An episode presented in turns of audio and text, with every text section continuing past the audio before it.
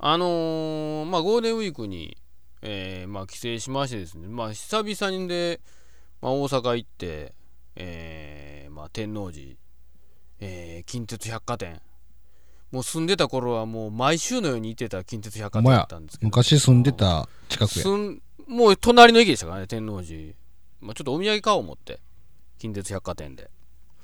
で地下のコーナー行ってまああのお土産をちょっと買ってですね惣菜コーナーがやっぱこのコロナ禍のせいなのかめちゃくちゃ増えてて、うん昔おった時よりああそうねうんすっごい種類増えてたんですよねでまあ買おうかなで横にまあカレーがあったんですようん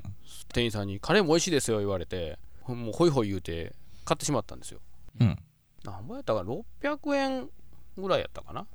まあでも600円ぐらいやしまあ知れとる味やろうとちょっと思いながら食ったらめちゃくちゃうまかったんですよそのカレーおう でまあちょっとそれ食って思ったんがねんこの大阪文化なのか安くてうまいっていうのが久々にちょっと感じたっていうあうんあって田舎の方はね高くてうまいなんですよまあまあまあでもうどん安いじゃないですか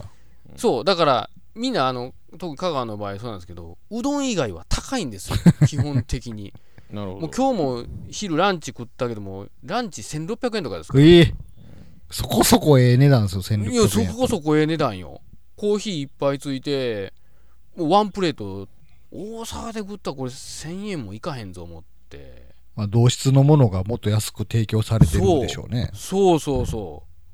うだから久々にあやっぱり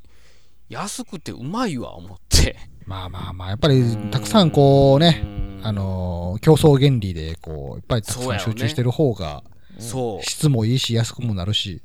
結局そこやろねうんだからもう香川の場合うどん以外がもうそんな状態なんか逆逆にうどんがそうなってるからたくさんあるし競そう争もしとるしそうだからうどんは死ぬほど安いんよ